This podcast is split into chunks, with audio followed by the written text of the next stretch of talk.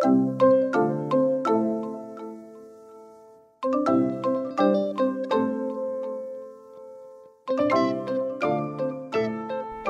大家好，欢迎回到教育花园，我是少官。在上一集的教育花园，新北市龙埔国小的阿元老师跟我们分享到科技融入教学这件事情。早在六年多前，龙埔国小阿元老师就在学校里面创立了教师的共备社群。他也笑称哦，那时候在推创新教学的时候，像是在摆地摊做生意。为了跟老师们一起做科技创新，时间一到呢，他就把一台台的平板摆出来。但刚开始做教学的时候，并没有那么顺利，很多老师处在观望的状态。所以他刚开始的时候，常常是把平板摆完了一个小时之后呢，就心酸的自己把平板收起来。但是他还是默默的坚持这条教育创新的路，因为他认为传统的教育真的需要被改变。所以就一步步跟其他的伙伴们坚持到了今天，一直到今年二零二零的新冠肺炎疫情停课不停学的模式落实之后，龙浦国小的科技教学才终于被全台湾看见。我觉得很感动的一点是，我看到龙浦国小的老师们是真的热爱教学，喜欢做这件事情，才会坚持走到今天。而今天这集的教育花园。我们要访问到的呢是龙浦国小教师团队的另外一位数学老师蔡怡俊，蔡老师来听听看他对于科技创新融入科目的教学有什么心得。废话不多说，我们开始今天的教育花园。教育花园，科技融入教学，教育不断线。新北市三峡区龙浦国小。很荣幸为各位听众朋友邀请到龙浦国小的蔡怡俊老师。老师好，能不能先跟听众朋友分享一下，当初进到龙浦，把资讯科技融入教学的契机是什么呢？哦，我是龙浦国小的蔡怡俊老师，那目前是任教于六年级，对六年级的部分。那这个部分我会融入资讯，大概是在二零一四年吧，就我第一年来龙浦代理的时候，那刚好那一年。就是我偶然看到一个 FB 转 po，就是阿元老师的部分，那我就很有兴趣，我就想说，那那时候就不太敢跟他私讯嘛，就直接进来考代理，就是说，然后那主任问我说，你为什么要来龙浦代理？我就说我想要跟贵校一个叫施信元老师学，叉叉叉叉叉，然后他就说，然后他就听到我这句话说，好，如果你你被我们选中的话，我就帮你安排跟他同学年，啊就。很顺利的就跑进来，真的跟他同学年这样子，然后就跟他在楼上楼下，然后常常接触啊，开始去接触所谓资讯融入这一块。那这个部分就跟我大学时期会有很大的不一样。毕竟大我大学的时期那时候教的资讯融入是属于只要使用简报跟电子书就叫做资讯融入，我接触的是这样子。但是我接触到阿元老师之后，才发现到原来真正资讯融入是可以运用到所谓的学习平台的部分。那是我第一次听到学习平台这个。那当时台湾最具规模的学习平台，应该就算军医教育平台，就是有后所谓的后台管理。那后台管理就可以让学生，你可以清楚知道学生的作答历程，跟他到底有没有去达成你所要任务。那这时候我们就不用老师就不用一一用纸本的方式，或者是我还要去每一个一个去盯，我只要单靠数据的方面，我就可以收集到学生的学习状况。那这个部分就可以。最重要就是可以达到一个突破资讯融入一个瓶颈，因为过往我们在资讯融入很多事情做不到，原因是因为科技不够进步。对，以前做不到，以前的事情什么教学理论讲的非常完整，但是做不到就是科技的阻碍。但是现代因为有科技的进那个辅助，可以发现以前很多教学理论都可以达成。对，这个是我一个融入的一个契机跟不那个历程的部分。这跟老师你所预习的资讯融入是不是落差蛮大的？没想到资讯融入可以做到这样的地步，对不对？呃，这部分的话，那个如果是刚使用的老师，可能会有很多很多的想象空间，就是怎么样怎么叫做资讯融入？只要把电脑带到班上，就叫做资讯融入嘛？那这样子就会造成一个问题，你只是让班上变得非常酷炫，学生的学习动机被拉起来，但是那大概一个礼拜。第二个礼拜，你再弄同样的模式，他们绝对会垮下去，就是完全不会、不太会想理你这样子。那那个只是当成一个酷炫的东西。那这样子的情况下，学生的学习根本不会得到一个辅助。那重点是要怎么让科技去辅助到学生的学习？很多平台大部分出发点都是使用在启发动机这一块。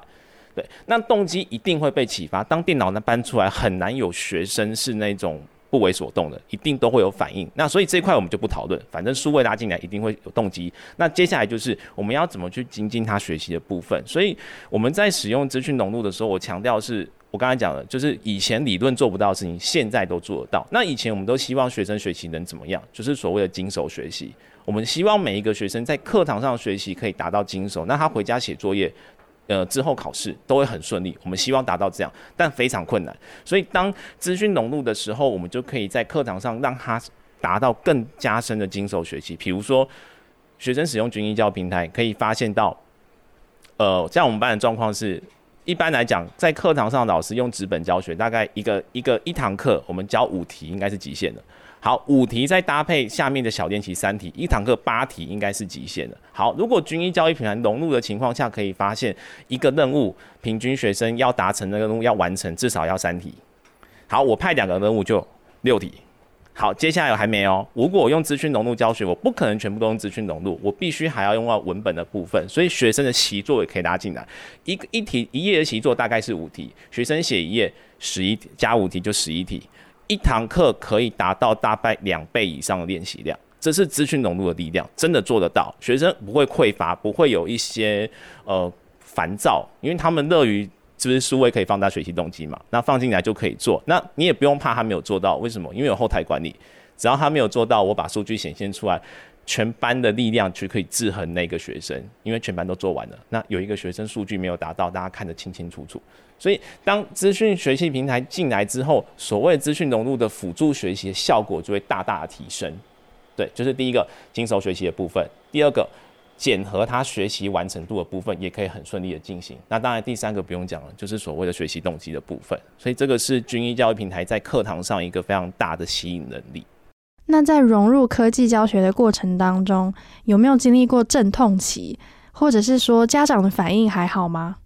哦，有这个部分一定要在家长就是说跟家长详细的说明到底该怎么融入。那他们最大的担心就是视力问题。那我们就跟他讲清楚，就是说一堂课才四十分钟啊，那我不可能四十分钟让他们全部下去做，我大概会拆三份，十分钟、十分钟，哎，对，十几、十五、十五、十五左右。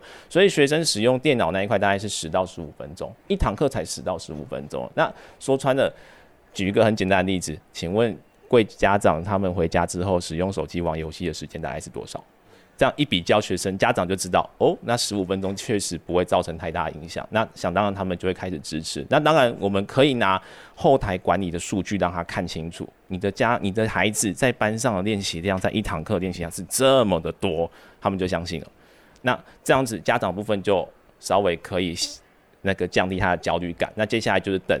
他们的学习状况跟学习成效，还有最后考试的状况有起色的时候，就可以让学生跟家长可以更幸福。那这很简单，因为高年级数学对学生来讲都是一个非常困难的科目，所以如果当使用，一般来讲只要使用资讯融入，通常学生都会有一点进步。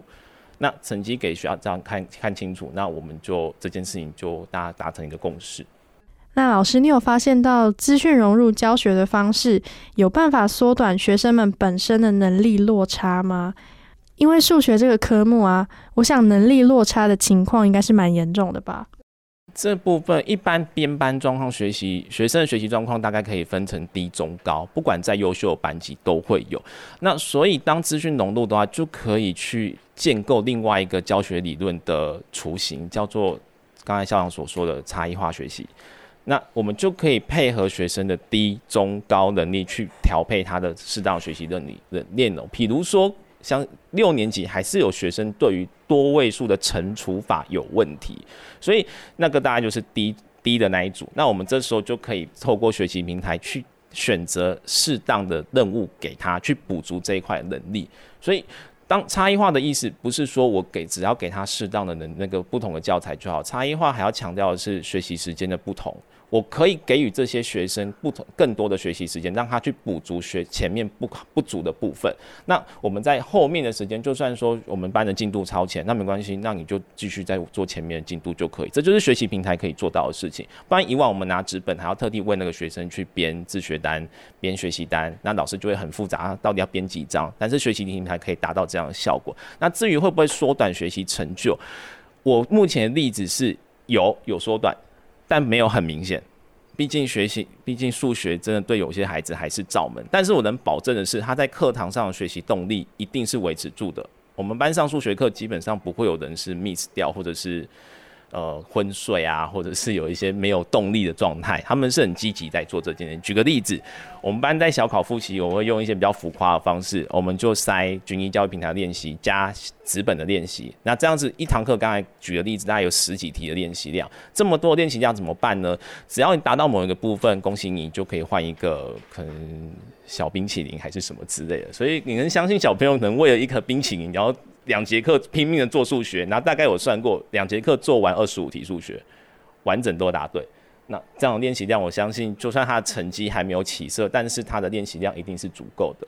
是我相信科技融入教育势必是未来的趋势，但刚好搭上这一次的新冠肺炎，让这个教育的议题再次又被重视了。许多老师跟学校才突然了解到，转型真的迫在眉睫，真的离我们很近。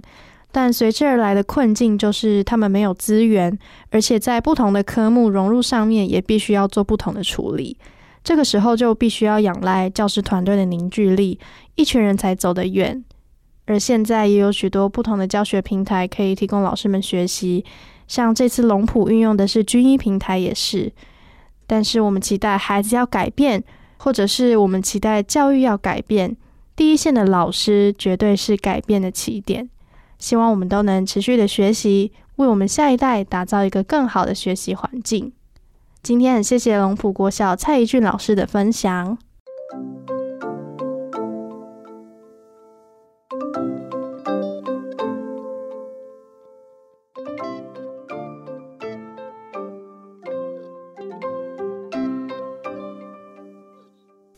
喜欢我们的节目，记得按下订阅“教育花园”，或是可以上古典音乐台 FM 九七点七的脸书。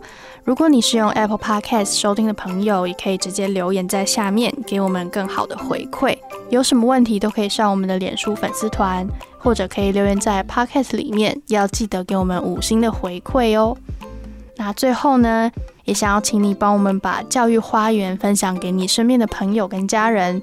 希望我们一起可以创造出更好、品质更高的 Podcast。谢谢你的收听，跟上脚步，看见教育花园的百花齐放。我们下次再见。